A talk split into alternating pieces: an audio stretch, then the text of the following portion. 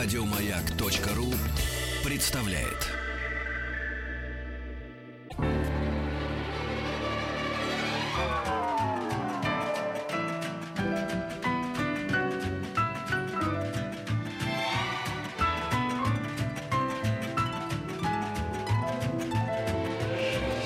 Дышите глубже с Петром Фадеевым.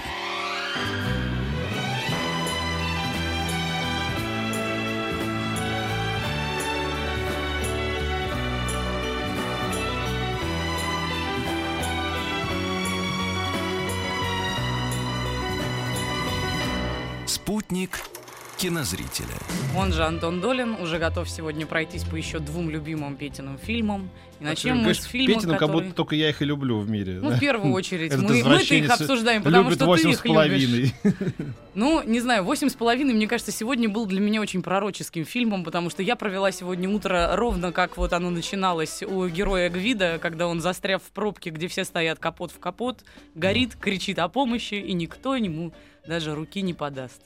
Когда я слышу эту музыку не народ, мне хочется сразу замолчать и ничего не говорить. фонтане. Да, нет, действительно, что-то все-таки в Нинарота было поразительное какое-то умение. Я знаю, что он там и оперы писал, какие-то симфонии, что там только не было. Но, конечно, он природный э, кинокомпозитор, и не надо этого стесняться и считать это каким-то низким жанром. Вот действительно дух Филини живет в, в этой музыке. Можно услышать какие-то несколько... У меня одно из самых ярких воспоминаний, это мое как бы интимное, когда я начинал ездить на Венецианский фестиваль, мне все это было в новинку, я вообще не знаток Италии, довольно мало где там был. А тогда и подавно, было там лет уже там 10-15 назад. И там вечерами, а, вот перед этим зданием так называемого казино, где никакого казино давно нет, а проводится фестиваль, там включались огни, и звучала из динамиков эта музыка. И у меня было ощущение, что я внутри итальянского кино. Вот э, не народ это дает. Мне, я не думаю, что довольно мало есть вообще композиторов, которые дают ощущение присутствия такое. Атмосфера. И э, вот вы слышите в этой музыке, а что в ней самое главное? Это ведь, э, как очень многие, кстати, мелодии а, не народ, это же ярмарка. Это ярмарка, шарманщик, что-то такое. Вот какие-то вот эти клоуны, бродячие артисты, то, что Филини так любил. В «Восьми с половиной» вроде бы в открытом виде этого нету.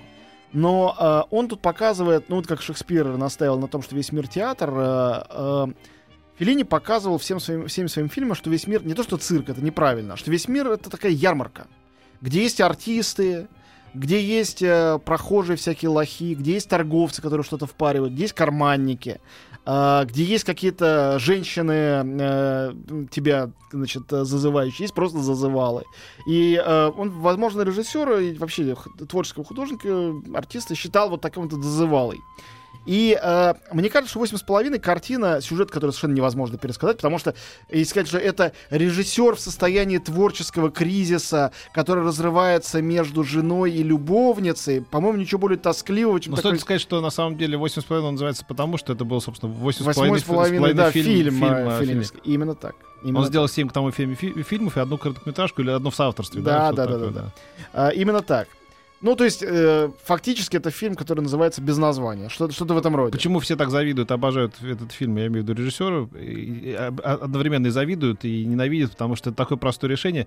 Филини оказался в кризисе, как он, по крайней мере, трактовал, и он, Сделал фильм и по он мони- кризису. монетизировал это в, в одной из лучших своих картин. Это правда. А, то есть фильм терапевтический, конечно.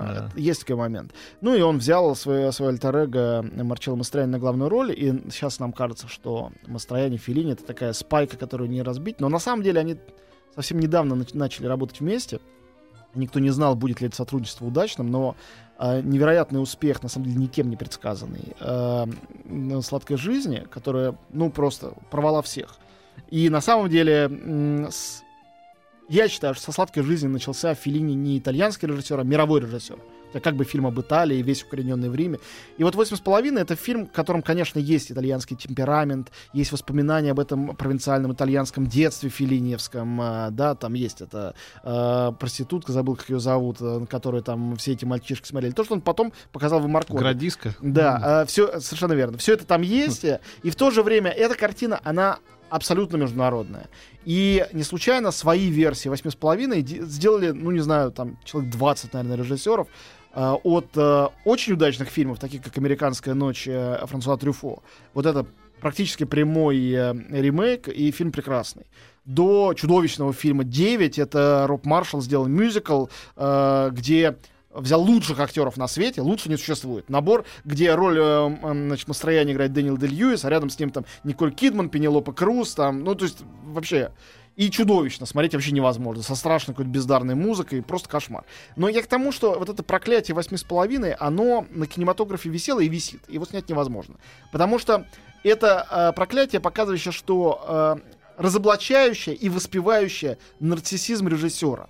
Показывающее, что когда ты дел, делаешь вид, что ты рассказываешь о мире, о том, как он устроен и что в нем есть, на самом деле ты всегда смотришься в зеркало, любуешься или ужасаешься себе, или любуешься собой, и только о себе на самом деле думаешь и снимаешь. И кажется, что это коллаборативный вид искусства, да, что тут у тебя 75 э, осветителей, операторов, э, монтажеров, гримеров, много артистов, у каждого артиста свое эго, каждый тянет сам на себя. Этот процесс показан в фильме «Восемь с половиной». Но все это это части шизофренической персоны одного человека, одного режиссера, который стоит завернутый в простыню с хлыстом, значит, и э, щелкает им и щелкает.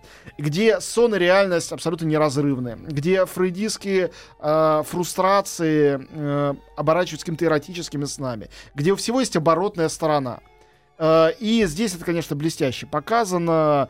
Я могу воспевать э, и Мастрояне, Клаудио Кардинали, Ану Кэме. Они все прекрасны. Но э, скажу кощунственную вещь. Вообще могли любые актеры быть в этом фильме. Вообще любые. Никому неизвестные. Это вообще не важно. Важно, что настроение только потому, что Филини мог роль себя доверить только кому-то очень близкому, очень на него похожему.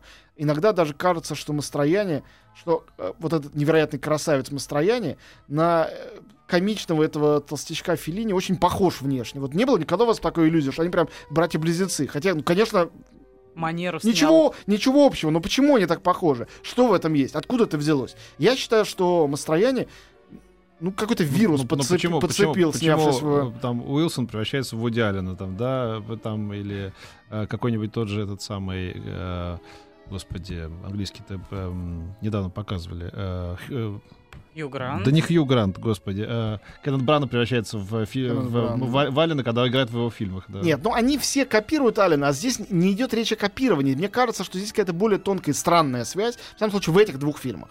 Э, в «Сладкой жизни» «Восьми с половиной», которые видятся как, э, ну, совершенно автобиографическая диалогия. И автобиография, конечно, это не рассказ, а биография. Там, конечно, очень смешная, нелицеприятная для кинокритиков всего мира, значит, образ кинокритика, с которым э, постоянно, значит, вынужден прислушиваться, и при этом и не только мысленно, но, по-моему, и там же есть введение, когда он вешает кинокритика, этого, да, да, да, режиссер. Нет, ну он все там сказал, что он думает об актерах, что он думает э, о критиках, что он думает о публике. Но при этом это совершенно не обидно никому. То есть это как-то настолько все талантливо, что, видимо, талант... Нет, я не, тебе скажу, не почему это не обидно. Потому что главный, над кем он иронизирует и смеется, это он сам. Да. Э, прежде всего, это фильм самый ироничный. Более жалкой личности, чем этот самый режиссеришка. Э, там среди, да, Гвида, среди них, среди них всех нету. Э, ну, то есть, действительно, это замечательная еще легенда. Сейчас, он там всех, он там священнослужители. Значит, Сейчас трихан, я встретил ее в кинопоиске, уже забыл об этом. Филини постоянно сам себе делал письменное напоминание. Опомнись, это комедия. Мне кажется, это это тоже совершенно прекрасно. Но она вышла комедия. Не скажу, что это прям ну, такая суровая драма. Ну и э, э все-таки не будем забывать о том, что если бы не этот фильм, не было бы особенных совершенно связей э, нашей страны э, и российских да. зрителей с Филини. Потому что фильм приехал сюда и получил главный приз на Московском фестивале. Что было подвигом со стороны Чухрая, который был председателем жюри. Да, потому что Чухрая навязывали не помню уж кого. Был ли советский фильм должен был победить. Муру какую-то, да, да. Вот, а он дал главный приз, конечно, Филини, и Чухрай был молодец, э, и все были молодцы, потому что это был не только его подвиг, но и, скажем, вот этот всеобщий энтузиазм. А тогда, когда Филини приехал, конечно, это был целый рубеж, этап вообще в российском кино. А, хотя речь всего лишь, казалось бы, о визите зарубежного там, кинорежиссера. И э, филинимания, которая продолжается до сих пор в России, она никогда не остановима. Вот российского кинематографиста поймай и спроси, какой режиссер лучше на Земле? Только две фамилии будут э, в ответ. Ну, у 90% отвечающих. Особенно если люди старше 30 лет. Э, это э, Филини и Чаплин. Все, будут отвечать Филини или Чаплин. Не, не- даже нет третьего, там, Хичкока, Урсона Уэллса, э, Гадара, Бергмана, можно любых сейчас А фантазировать. те- Нет, не а- будут а- их называть. А у тех, кто младше, будет одна фамилия Я. Те, кто младше, да, может, может быть. Нет, Филин ну, у Чаплин это, название клубов для них. У них тоже есть, конечно, такие э, какие-то кумиры, но единых нету. А Филини абсолютно объединил целое поколение лет на 50 вперед после того, как фильм был сделан. Ну, в общем, короче, что говорить. Действительно, 8,5 этапная картина. Если вдруг вы ее почему-либо не видели, то просто доставьте себе это удовольствие. И я гарантирую, что это удовольствие будете смеяться и плакать. И Детям поймете, только не показывайте. детям Я вот показывайте. первый раз посмотрела эту картину, когда мне было лет 12. Я сочла, что это просто трагедия и Ну, ты ничего не хоррор. понимаешь. Да, в Это, этом- ну, вот- на вот- самом вот- деле, для Вообще, ты, ты был- ты была вполне права, там от хоррора очень да, много. особенно Да. вот эти начальные сцены в санатории, когда под марш, э, ой, под, под полет Валькирии все встают в очередь за питьевой Там водой. мно- святой. много Это прям всего страшно. жуткого, естественно, как и в самой жизни. Извините за банальность, так и есть. А вот любопытно, что этот полет Валькирии первый раз прозвучал у Филини, но не стал таким намертво пригвоздившимся культовым к- куском музыки к фильму, да, и только потом уже, когда его использовал Коппола, да, вот удивительно, как, как, как действует, да. Казалось бы, фильм уж не менее культовый, чем «Апокалипсис». Ну, это не культовость минимум. работает. Просто эта сцена, Да, та- да, точно да. так же, как и сцена, где звучит The End э, Doors. э, у Копполы есть особенный гений в работе с музыкой, еще с несколькими вещами, кое в чем он не превзойден. Все-таки у Филини все было просто. Он давал Нина Роте задание, тот писал что-то гениальное, и они великолепно совпадали. Да, но всегда. когда мы закрываем глаза и слышим полет Валькирии, мы видим вертолеты, а не видим голых Именно людей. поэтому было два таких режиссера, э, которые так работали с чужой музыкой, в том числе с классикой. Э, Это Коппола и, э, значит, это Стэнли Кубрик. Тоже представить себе, что Штраус, э, Да, да, да. э, как Рихард, э, э, с- как так говорил Заратустра, так и с Дунаем другой э, Иоганн в э, Одиссее, что они или Бетховен в «Заводном апельсине», они навсегда с этим фильмом, э, с этими фильмами связаны, и уже никогда не, не оторвешь, сколько не отрывая. Это гений, это особенный совершенно талант. Да. Ну что, мне кажется, может быть, мы все-таки начнем анонсировать уже хотя бы второй фильм. Второй фильм, мы можем начать про него говорить просто. тупо, Давайте. да. Ну, в конце концов, две с половиной Потому минуты, что- а все-таки второй-то фильм у нас так на секундочку уж, извините, основной инстинкт. Да, да. Тут уже Ну никто Джерри не скажет, Голдсмит- о боже, скучище, Джерри я не Голдсмит, который недавно тоже ушел от Феллини». нас, к сожалению, прекрасный композитор. Э, А вот это, а, мне кажется, лучшая работа в кино. Ну вот тут ты сказал, Ну, и хорошо, мне хочется сразу, сразу начинать с тобой спорить бесконечно. Ну, конечно, нет. Я... Нет, это фильм, э, э, безусловно, является шедевром, а я напомню, что шедевр это не просто что-то, что нам очень нравится, это лучшее произведение в творчестве. Э, Шедевром для Джерри Голдсмита, одним из, э, шедевром для Яна де Бонта, потрясающего оператора, который потом стал довольно средним режиссером, сделал фильм э, «Скорость», э, «Смерч», еще несколько динамичных картин. А «Золотой глаз» А, ну, с Джеймсом Бондом. Ко- Короче говоря, Да. для меня он прежде всего оператор э, Ну Пола да, Верховена. да. А, И для Джои Стархаза, который написал уже, кажется, 75 книг по сценарному мастерству, но ничего сценарно столь же гениального, как э, «Основной инстинкт» он не написал. У него же есть одна книжка, которая, по-моему, звучит примерно так. Как написать один сценарий, зарабатывать Да, на этом да. всю жизнь, и написать все остальные сценарии написать плохо. Но самое главное, что когда я после этого стал смотреть, уже любя Робокопа, э, вспомнить все, основной инстинкт э, и настаиваю на этом гениальный фильм, хотя считающийся одним из худших в истории Голливуда, э, «Шоу Герлз», для меня это тоже шедевр совершенный. Э, Кто посмел наехать на шоу Герлз? Большинство людей на свете. э, Целое поверь мне. поколение на нем выросло. А, ну, это так, может, в этом ничего хорошего и нет. Я не об этом, а о том, что а, м, потом я посмотрел, стал смотреть ранний фильм Верховена, который еще лучше поздних. Посмотрел фильм «Четвертый мужчина» и понял, что Верховен придумал весь основной инстинкт до и без всякого Истархаза. И все-таки после рекламы мы поговорим об основном инстинкте. Конечно.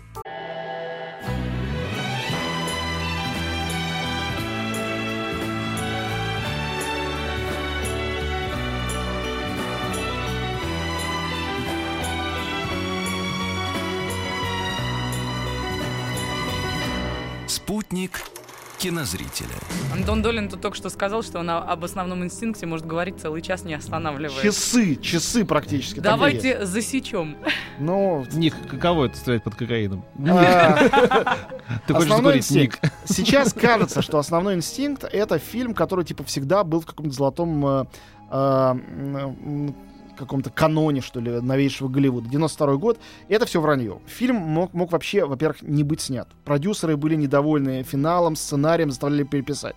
А, Но никто- уже к Каннскому фестивалю это была бомба, я хочу сказать Никто не хотел, чтобы там играла Шерон Стоун. Стареющая, Да, никому не нужная уже блондинка, невыразительная, ничем ничего не доказавшая. Если бы Верхувен с ней не работал, в совершенно не эротичной, а скорее боевой такой роли в фильме «Вспомнить все», не было бы тебе. Ну, никакой там Шерон масса Стоун эротики была тоже, когда ногами Но- махала. да. Нет, это, э, она вообще прекрасна, и в Да, этом фильме да, прекрасна. Это, это же не вопрос, который надо Я помню. Каннский и фестиваль, на пресс-конференции, она пришла в платье в такие подсолнухами на- Да, на да. груди. Это вообще тоже было И культурное Майкл проявление. Дуглас, который на самом деле, ну, ну, ну да, Горд- Гордон Гекка, да, как его зовут, э, Уолл-стрит, совершенно не ассоциировался вообще ни, ни с чем подобным. э, и увидеть в нем именно вот соблазнительного мужчину, это, это все сделал э, Верховен, который уже однажды такого типа фильм «Четвертого мужчины», как я сказал, сделал в Голландии. На самом деле, вот я воспользуюсь этим поводом, чтобы выкрикнуть в эфир, вдруг кто-то меня услышит.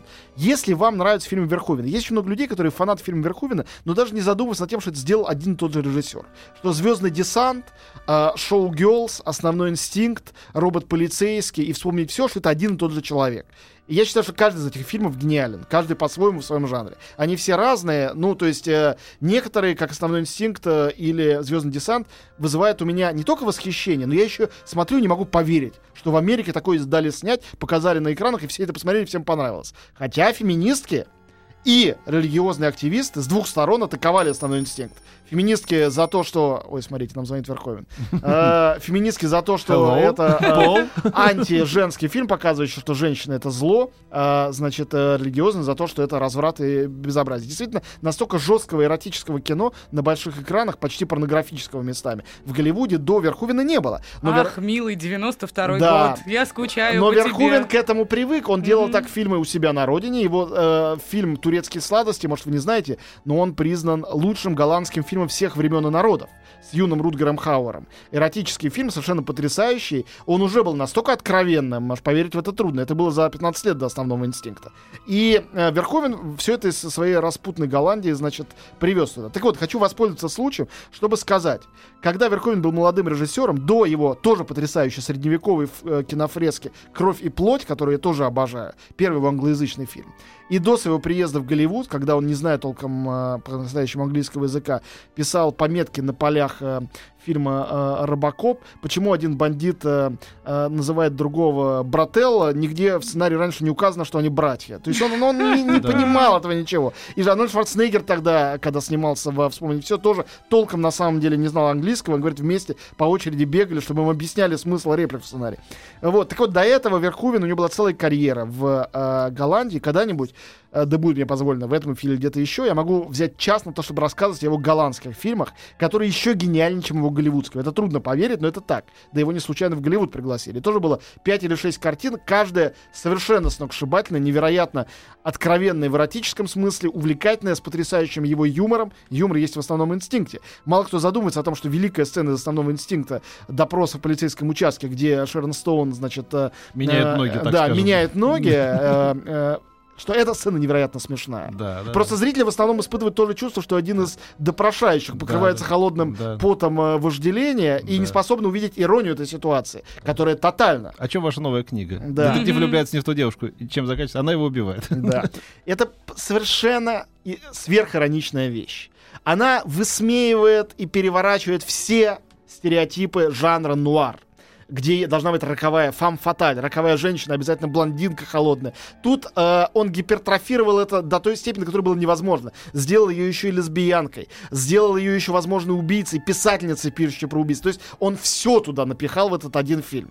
Но вы помните развязку, да, те, кто смотрел, кто не смотрел, не буду говорить. То есть он Все произошло на маяке. то есть он, он над нами опять посмеялся. Он абсолютно сделал судьбу двум уже не юным актерам, которые после этого, они навсегда э, живут с печатью основного инстинкта. Он породил мем «Основной инстинкт», словосочетание, которое сейчас нам кажется, что оно тоже всегда было в языке. Да ничего подобного. Вчера читал про Карамзина, увидел огромное количество список слов, которые он ввел в русский язык там, великолепие, благополучие, какие-то, которые мы уверены, что всегда были. Так вот, э, Верховен был из тех людей, которые меняли язык кино и вводили туда какие-то вещи, как когда-то менял Хичкок до него. Я действительно считаю, что эта фигура равновеликий. Да, мало того, там масса, конечно, отсылок к Хичкоку с уважением. с любовью, да. Разумеется, разумеется. Начиная от того, что там все происходит в Сан-Франциско, который Он, своими холмами, этими поворотами, это Так все и есть. абсолютно головокружение, конечно. Фильм воспетый в Вертиго. головокружении, так и есть. А, э, Конечно, Верховен большой синефил, э, он разбирается отлично в кинематографе и отлично его потроллил этим фильмом. Но великое качество Верховена, самое главное, что он умеет э, убрать центр тяжести с этих ассоциаций культурных. То есть он постмодернист и не постмодернист. Да, да. Он умеет сделать цитату так, что если вы ее не узнаете, ничего страшного. Вы все равно все поймете, получите Потом он кайф. сам разошелся на цитаты. И вообще, когда... Не, ну как, как цитаты из Лени Рифеншталь в «Звездном десанте». Мы смотрим, со- сочувствуем этим чудесным э, десантникам, которые убивают злых насекомых, а ведь это, все эти десантники, это пародия на фашистов, которые хотят убить других людей, считая их э, и все, и насекомыми. все телевидение по, по, по- пародия на пропаганду. Разумеется. да. Вот. То есть это работает в две стороны. Точно так же работает основной инстинкт. Понять, что это феминистский или антифеминистский фильм. Он э, пропагандирует свободу секса или предостерегает от нее. Он говорит, что нужно верить в теорию заговора. Или наоборот, что это все полная ерунда, а всегда очень простые и физиологические мотивы есть у каждого преступления. То есть этот фильм, как любой настоящий шедевр, его можно рассматривать с любой стороны и найти там тот смысл, который вы захотите. В том числе в том, ка- какая, какую сцену мы видим после развязки. Главное, что Конце, это чем заканчивается. мне кажется, последним знаковым фильмом. Вот вы сейчас смотрите это как абсолютную классику, потому что там все происходит последовательно, несмотря на там запутанный сюжет, но все происходит последовательно, и так уже не снимают. Нет таких уже машин, нет таких диалогов, такой скорости нет уже. Потому что спустя еще год появился уже, значит, Тарантино, который изменил абсолютно язык кино совсем. Это так, Да. но одновременно с Тарантино появился Форест Гамп того же Земекиса, тоже последовательно и в, как бы в традициях американского кино. Нет, всегда этот традиционализм тоже был. Но я хочу сказать только одно. Никто так здорово этот традиционализм не переворачивал и не использовал, как э, варяги, как заезжие какие-то иностранцы. Как когда-то сделал Билли Уайлдер, Хичкок, приехавший из Англии, и приехавший из Голландии Верховен. Они были супер виртуозами этого, меняли американское кино изнутри, будучи пришельцами извне. Именно так это и сделал Верховен. Поэтому, не знаю, вдруг среди наших слушателей есть те, кто не видели «Основной инстинкт». Есть тут такой шанс? Да Ми- даже минимальный. если и видели, это один из немногих прекрасных фильмов, который приятно пересматривать. Я бы ставил на автореверс, можно смотреть, смотреть и смотреть. Да. Тем Это более, что сюжет позволяет, кстати говоря, и последняя сцена фильма практически полностью повторяет первую сцену фильма, если вы это вы помните. что-то имеете против уже готовых кубиков льда? Да-да-да. Спасибо большое, Антон Долин, что посетил нас и немножечко позволил приобщиться к искусству. Дальше будет клиника Фадеева, не переключайтесь. Пока. Еще больше подкастов на радиомаяк.ру.